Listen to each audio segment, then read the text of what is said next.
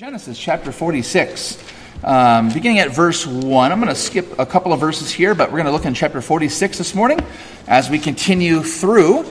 Uh, five chapters to go, so including this morning, five Sundays, five chapters to go, roughly. And, uh, and then uh, we'll, we'll be done with Genesis, and uh, we'll, see what, we'll see what's up next. So, Genesis 46. Genesis 46, let's pick up at verse number 1.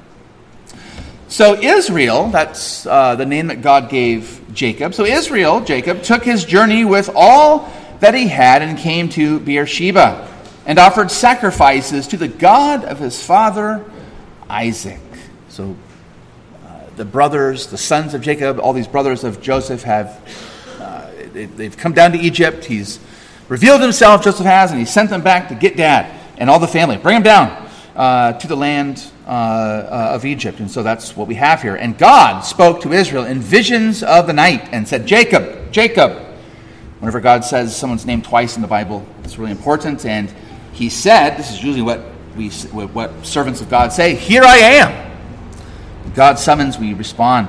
Then he said, I am God, the God of your father. Do not be afraid to go down to Egypt. For there I will make you into a great nation. I myself will go down with you to Egypt and I will also bring you up again, and Joseph's hand shall close your eyes. Then Jacob set out from Beersheba. The sons of Israel carried Jacob their father, their little ones, and their wives in the wagons that Pharaoh had sent to carry them. They also took their livestock and their goods, which they had gained in the land of Canaan, and came into Egypt.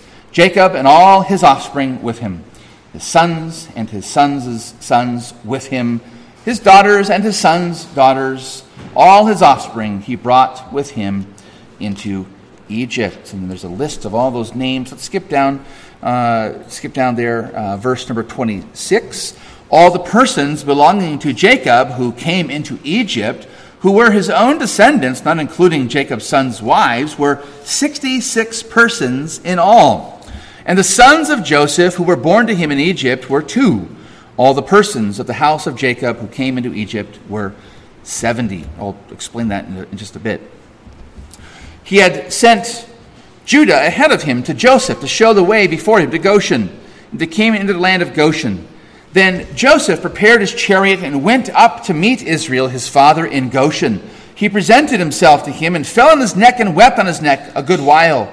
Israel said to Joseph, Now let me die since I have seen your face and know that you are still alive. Joseph said to his brothers and to his father's household, I will go up and tell Pharaoh, and will say to him, My brothers and my father's household, who are in the land of Canaan, have come to me. And the men are shepherds, for they have been keepers of livestock, and they have brought their flocks and their herds and all that they have. When Pharaoh calls you and says, What is your occupation? You shall say, Your servants have been keepers of livestock from our youth, even until now, both we and our fathers in order that you may dwell in the land of Goshen. For every shepherd is an abomination to the Egyptians. And to these words, all of God's people say, Amen.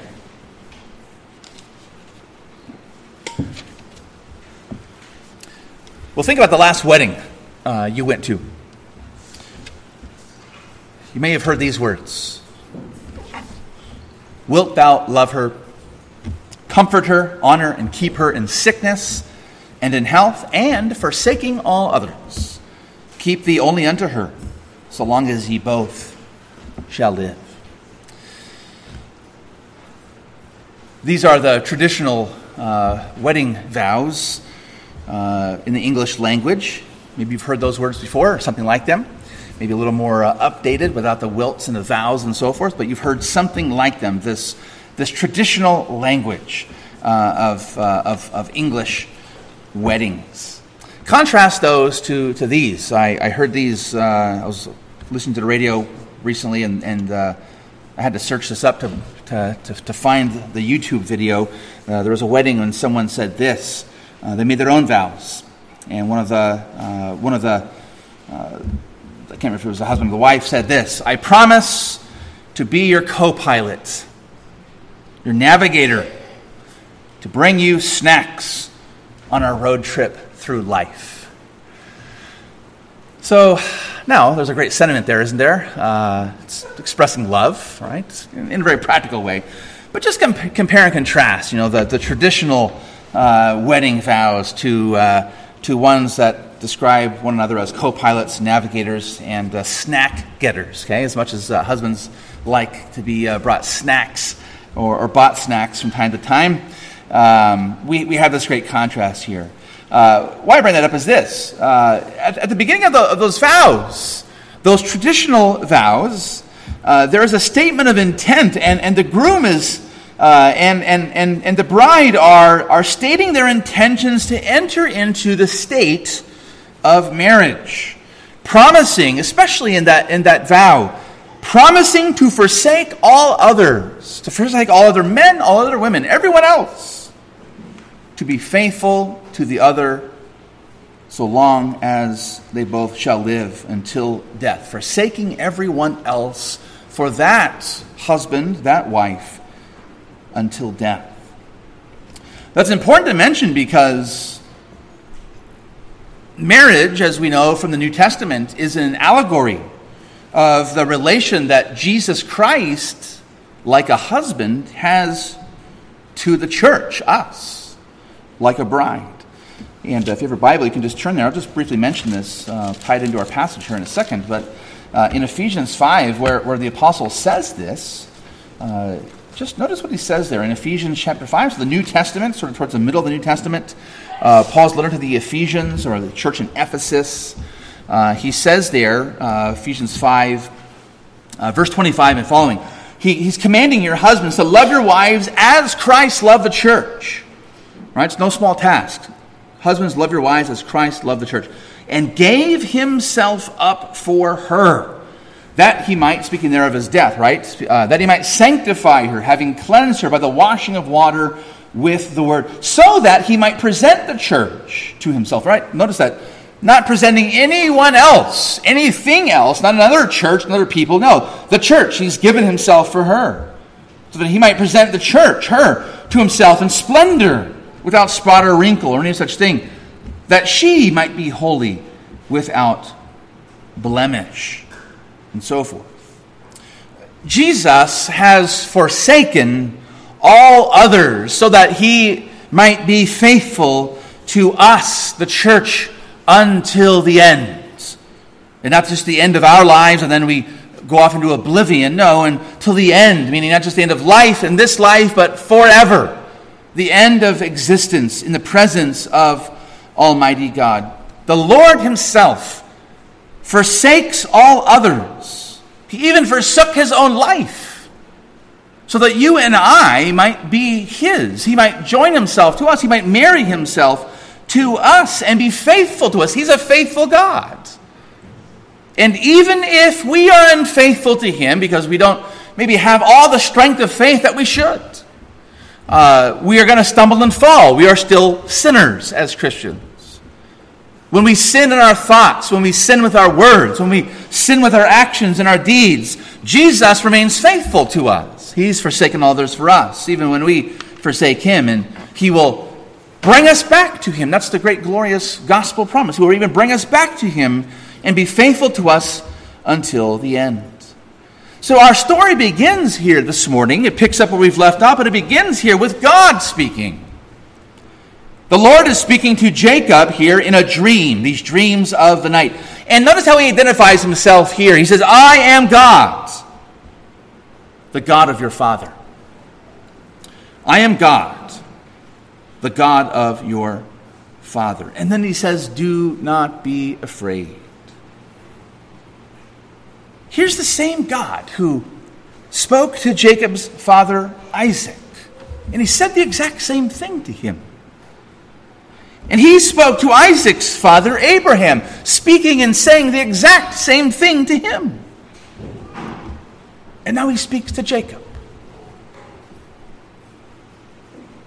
The same God spoke with his disciples as he walked upon the water of the sea, and they were afraid that it was a ghost and that they were about to perish in the waves of that Sea of Galilee. But he said to his disciples, What did he say on the, on the sea? do not be afraid, right? He also said, do not be afraid. Fear not. Fear not. The same God has been, had been faithful to Father Abraham. He made a promise. He kept that promise to, uh, to Isaac. And he's now showing that he's still keeping that promise to Jacob. And he's fast forwarding. He's the same God that we love and serve. This is our Lord Jesus Christ speaking to him, saying, Fear not to his disciples, speaking to us, telling you and me today that he's forsaken all others till death, and even beyond death for eternity. He will be faithful to us. He's been faithful through all the twists and turns of Abraham, Isaac, and Jacob's lives. He's been faithful to them despite the brothers, uh, Joseph's brothers' sins. He's been faithful to them despite Jacob's doubts and fears, trepidation. He's been faithful. He's the same God that you and I serve. He's faithful to us. He's given himself for us so that we would be his bride. Do you believe that? Do you believe that when you sin that Jesus Christ is still faithful to you? Or is it that, well, you know, I, I, I, I sinned and I, you know, I've, I've got to rebaptize. I've, I've got to uh, re, be, be born again again. I've got to, uh, once again, I, I have to rededicate my life. I've got to do, I've got to do something. Do you believe that? Or is it that God's promise is more powerful than your own sin? That's what we see here this morning that God is faithful. And that despite the sins, all the sins of these particular people, despite your sins, He is faithful. And you can take Him to the bank on that. And there are three I will statements in our passage this morning. That's what I want to focus on. There are three I wills here that God speaks there uh, to Jacob. Notice, first of all, He says, I will make you a great nation. I will make you a great nation. He's reiterating the promise He made way back when in chapter 12, when he called Abram from Ur the Chaldeans, chapter 12, verse 2, I will make you a great nation. So that same promise from chapter 12, and here we are in chapter 46, the same God, the same promise, the same faithfulness. Yet Jacob's family looks nothing like a great nation, do they? They look like they're on the brink of extinction here. They're riding on these little ox carts they're going to a land that's not their own. They are living amidst a seven year famine, and we're in the middle of the, the now the third year. There's five more years of famine.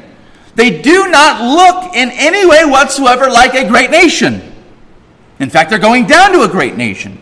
They're just a piddly little ragtag group of nobodies.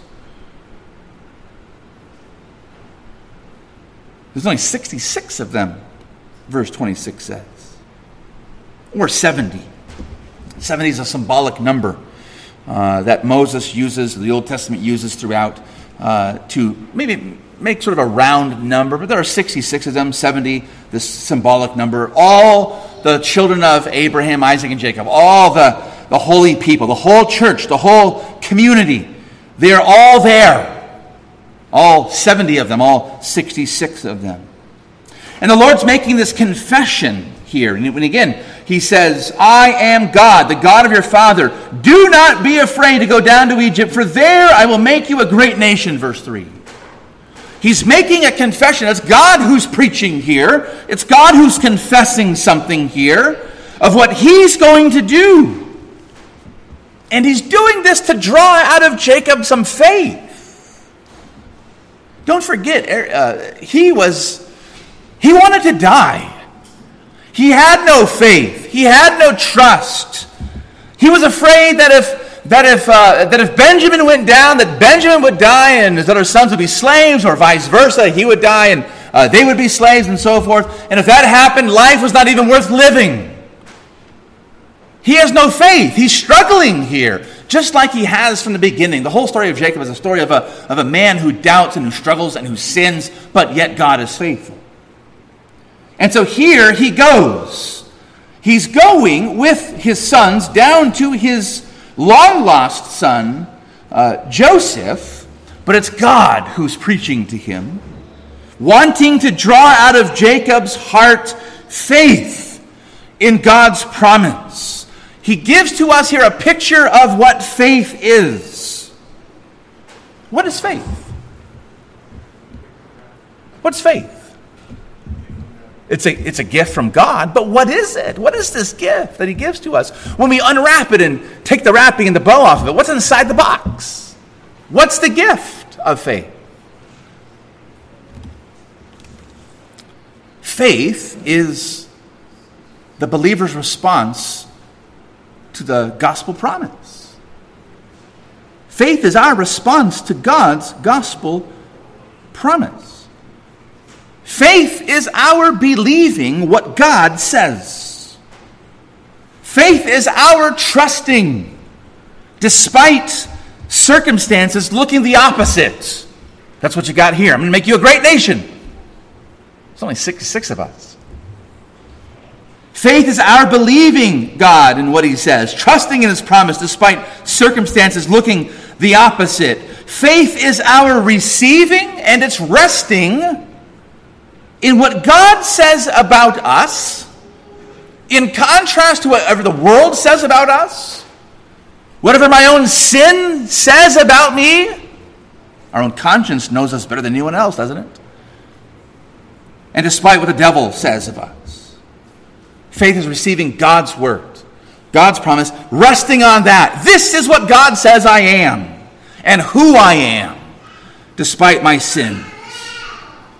And in terms of what it means when, when faith is our response to God's gospel promise, what does that mean in terms of receiving Christ? What is faith? Here again, Jacob is receiving, he's believing the promise of Christ, albeit in an Old Testament way, but he's believing the same things that you and I believe. He's believing in the same God that you and I believe. Faith embraces Jesus Christ, with all of his merits, all the work that he did in the place of what we've not done. Faith appropriates Christ, it makes him our own. Faith seeks nothing more besides Jesus Christ. Now, we don't mean by saying that that, that our faith itself justifies us, our, our faith itself saves us. No, faith is an instrument, it's a hand that receives and grabs hold of, that embraces Christ Himself. You see, brothers and sisters, what God promised to Jacob is very similar to what He promises to you and, and to me. That you may not see in the living color of your everyday life what God says, but you believe it. God promised a great nation to Father Abraham. And it's been now the it's been two generations since Father Abraham. There's just 66 of them. And Jacob was far from the father of a great nation. But God said it. But God said it. And he he rises in faith and he goes down to Egypt because he believed the promise. He believed what God said about him and his and God's own promise and about Jacob and about Jacob's family and the extended family and about them becoming a great nation. He didn't see it, but he believed what God said. That's similar, I said, to what God, how God works with us. God promises to you, God says to you, God speaks to you all throughout His Word, and we hear that word proclaimed to us this morning, and we, we, we, we celebrate it in the Lord's Supper. The Lord's Supper is a visible word, St. Augustine said. It's a visible word. We get to see the word here, we get to hold on to the word, the promise, eat the promise. That Jesus Christ, all that He's done, is yours. But what do you see if you look into the mirror? See that? You see what Martin Luther called a, as a bag of worms. If you stop and just ponder tonight, you lay in your bed for just 30 seconds before you doze off, you just contemplate your existence and think about who I really am, what are you going to think about? I'm a failure. What have I done? What have I not done? I'm a sinner. Why would God ever think about me? But then faith says, But yet God says of me, but God says of me that I am forgiven. All of Christ's righteousness is my own, so I'm justified. I can stand before God, the God that in and of myself I don't deserve any good from him, but yet he says to me that I'm your father. And he adopts me into his family, he justifies me, and I can stand before him with full confidence. And it's like he says to you and to me, I will make of you a great nation. And we don't see that, but all we see is we see ourselves, but yet we, we see Christ by faith. We see Christ by faith. When I was in college, I had a professor that had this little uh, sticker on his, uh, the slogan on, on, his, on his door, on his office door. And it went like this. There's only three lines. You can write them down. I just maybe write them down real quick because I'm going to have you do a little, do a little something. But three quick lines. Those three lines are this God said it. That's the first line. God said it. Second line. I believe it. You probably heard, maybe you know this one already. The third line. That settles it, right? God said it. I believe it. That settles it. And I had another professor in college, the one that I gravitated more towards, uh, who liked to, liked to sort of rebel from time to time. And he, uh, he, took a, he took a Sharpie and he walked by that office one day and he looked at that thing and as we were walking from his office, from his office uh, to class. And he said, What do you think of that sticker, uh, that, that, that slogan? And I said, Yeah, it looks pretty, looks pretty good, you know? Uh, and he said, No. Pulled out a Sharpie out of his pocket. I believe it. And he just struck it right through, right on this other guy's door. God said it, that settles it. Right? God said it, that settles it. That's what God said here. He said that there would be a great nation. It didn't matter if Jacob believed it or not. That settled it. God said it. Thankfully, and God gave him the gift of faith to embrace it and to receive it. The same with you and me. The same with you and me. God promises us the world, He promises us eternal life, and all that that means. And your faith doesn't make it so. Your faith doesn't make it true. It is true. It is so because God says it. One hymn says it like this My faith has found a resting place. From guilt, my soul is freed. I trust the ever living one whose wounds for me shall plead. God said it. That settles it. And so he says to Jacob, he promises to Jacob, I will make you a great nation. Doesn't look like that, but God said it. Secondly, I will go down with you, he says. The second I will. Verse 4 there, I myself will go down with you to Egypt.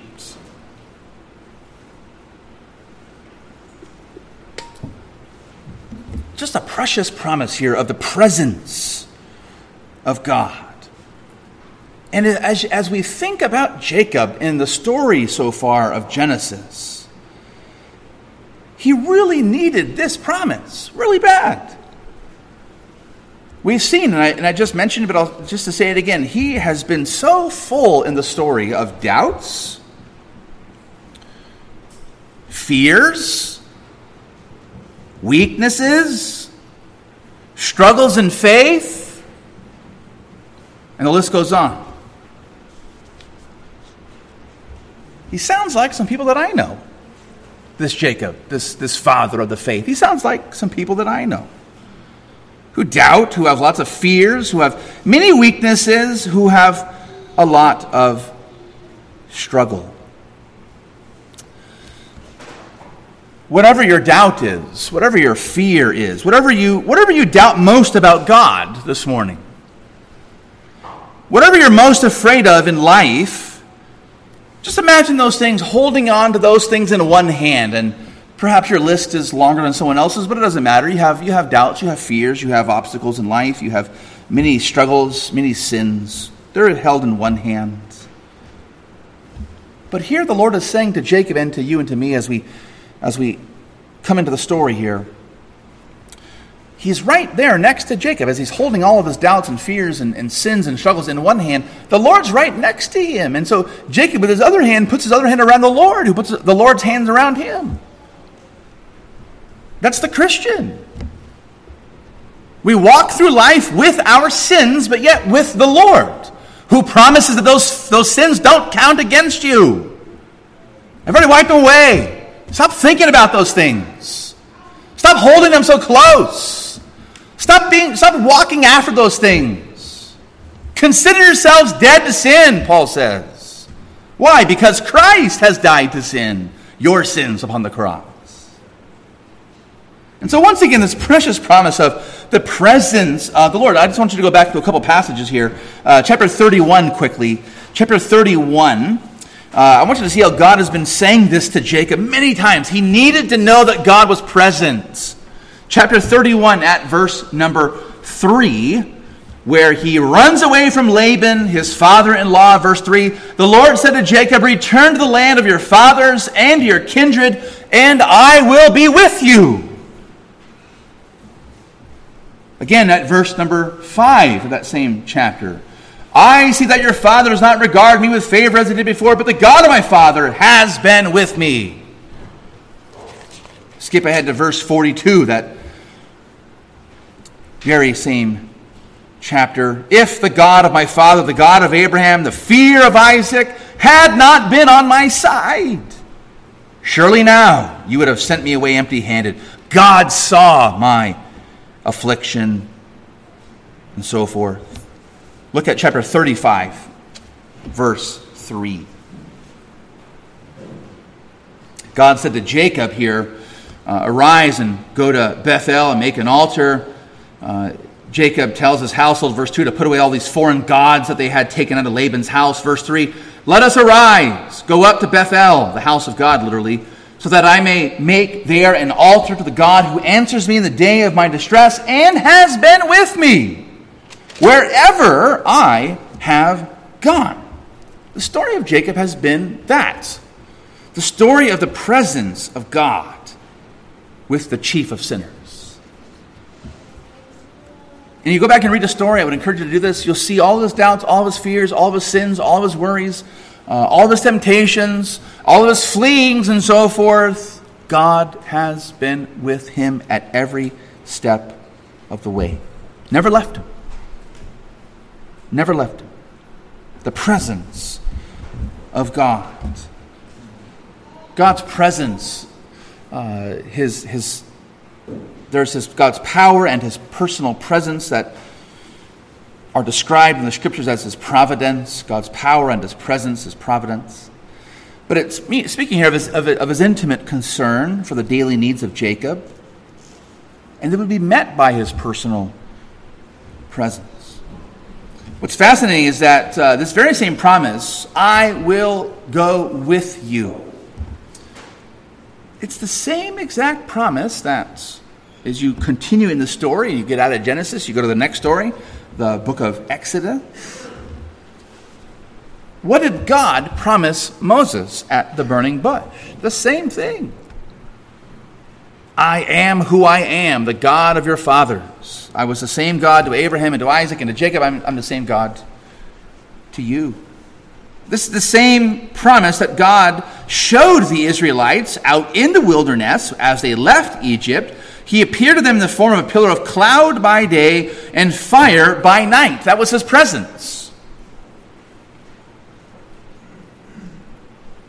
Later on in Exodus chapter 40, when they built the tabernacle, that's sort of the precursor to the temple, this temporary temple, they built it, and, uh, and after they finished it, the first thing God does is God shows up and God goes into his own house. Fire comes down out of heaven Cloud consumes the tabernacle, the visual presence of God. He was with them. And every time they took the temple, uh, the, the tabernacle down, the tent down, God went with them. They stopped, they reconstructed it, they built it back up. God was right there again. The same thing. I myself will go down with you to Egypt. So just think about that. I've, i mentioned a couple Sunday nights ago in our, in our evening series of sermons on God's attributes, who God is and what He's like. Uh, we talked about God's, uh, God's presence uh, a few, few weeks ago. And um, on the one hand, God is everywhere. God's omnipresent. He's everywhere at once. There's not a square inch of the universe. There's not a, uh, any nook or cranny. There's, there's no space uh, in an atom or a, there, there's, there's, there's no uh, element that's not being held up by God. God is everywhere. There's no far off corner and reach of the universe where we can say, God is not there. He's everywhere. But he promises throughout his word to be present here, there, that place, this time, with this person, so forth. He says that to help us. Because we think of, you know, we know that God's everywhere. That's sort of a big generic thing. But then he particularly says, I'm going to be here, I'm going to be in the tabernacle, I'm going to be with you, this person, and that person, and that place, at that time, and so forth, to help us, to encourage us. So, was the Lord in Canaan with Jacob and his family? At the same time, was he, was he already in Egypt? Was God already in Egypt? Of course he was. He's God. But he says, I myself will go down with you to Egypt. He's saying, this is a way of him saying, I am going to be a stranger with you in a land that you do not know. It means that he's going to be with them in that land of Goshen.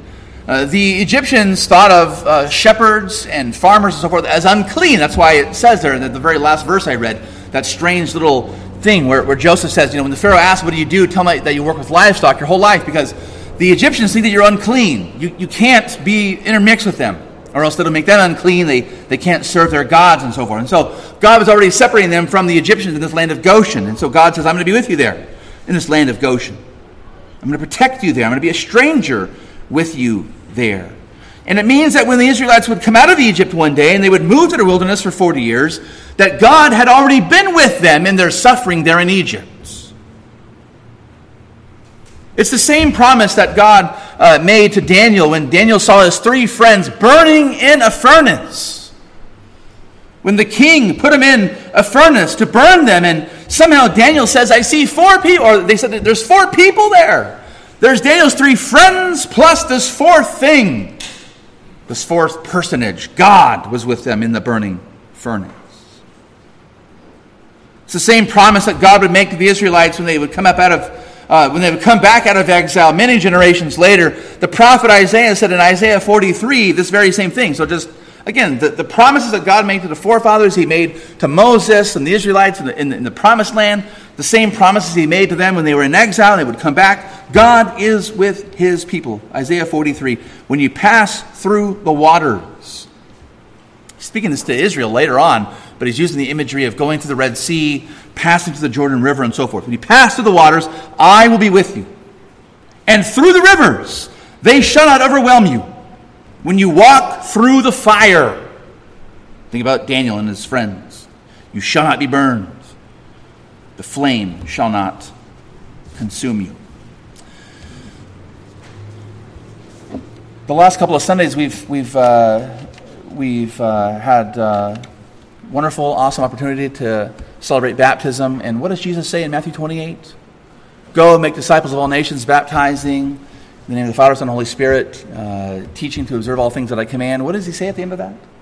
That great commission. What's the last thing he says? I will be with you to the end of the age. Same God as the Old Testament, Old Testament God? Thinks, I think so. Same promise? I think so. Same people? Absolutely. I will be with you to the end of the age. Same promise to you and to me. So the same God who was with Jacob, a, a man that we do not know, and we will only know him in eternity. A man that's so far away from us culturally and historically seems just like a distant memory. A guy in an old dusty history book. That same God who was with that man is also promises also to be with you. I will go down with you, he says, into Egypt, with us in the struggles of life, in the midst of our struggles and sins and burdens and worries and fears.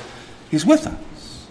He's with us. I will be with you to the end of the age. And we can respond to that promise, knowing that He's with us. The, there's, a great, uh, there's a great old hymn, and uh, the chorus uh, goes like this Leaning, leaning, safe and secure from all alarm, leaning leaning on the everlasting arms. Paula knows that one from the, old, from the Foursquare Church, right? We've seen that one every Sunday in the Foursquare Church, right? We've got to see that one again. leaning on the everlasting arms. We can rest and trust in this great God. And then he also says briefly, and finally, he's noticed this, this, this third I will statement again, verse 4 I myself will bring you up again. So up, so he's going to go down to Egypt. He's going to come with them up out of Egypt. He had, he had told Father Abraham all the way back in chapter 15 uh, that Abraham's descendants would be in a land that was not their own. They would be servants. They would be in Egypt. So, all the way back when, God had already said this was going to happen. And now he's saying, I'm going to fulfill my promise to make you a great nation. I'm going to go down with you in my presence. I'm going to be with you the entire time, the, the whole 400 years of exile and, and, and, and slavery and suffering. And I'm going to bring you back up. The 66 little people are going to be turned to into a great nation. The God who was with them in their sufferings would lead them out of their suffering into the freedom of salvation.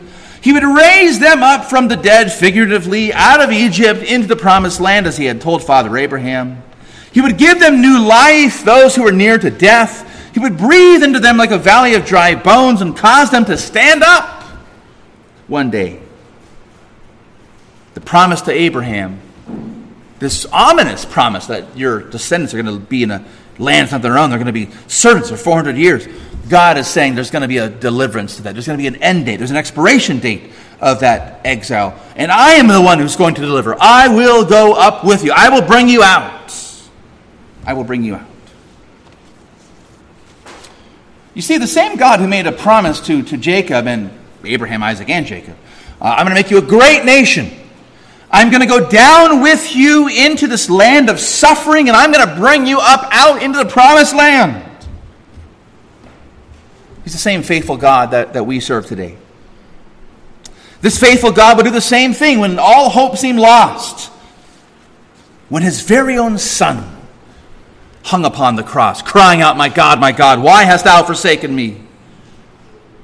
This faithful God would be the same God when all hope again seemed lost, when his son in human flesh was dead as a doornail in a tomb with a great stone placed upon the opening with guards in front, with a seal, the Roman seal across. No one is going to break in on the pain of death itself. But God was faithful to his promise. He raised up his son from the dead. He was with his son there in the tomb on the cross. He's the same faithful God who not only raised up our Lord Jesus Christ, but when you and I place our faith and our trust in Him, we too are raised up to newness of life. We've got to hear this promise. The same faithful God to Jacob is the faithful God to our Lord Jesus Christ, the faithful God to you and to me today. Amen? Hebrews tells us at the end of Hebrews chapter 13 Jesus Christ is the same yesterday, because he kept his promise to our forefathers, today because he keeps his promises to us, and forever. He will keep and continue to keep his promises. Hebrews 13 15. In fact, God is so faithful. To come back to what I said at the beginning, God is so faithful.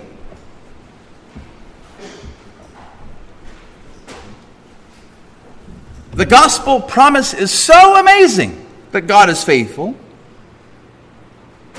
that the Apostle Paul, Saul, Paul, could say these words If we are faithless, he remains faithful. Why? Because he cannot deny himself. He cannot deny himself.